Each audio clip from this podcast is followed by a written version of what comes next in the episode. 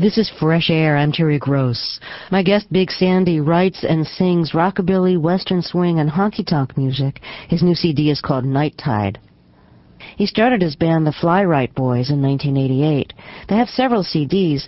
The latest is called Night Tide, and it has a sadder, lonelier sound than their previous recordings.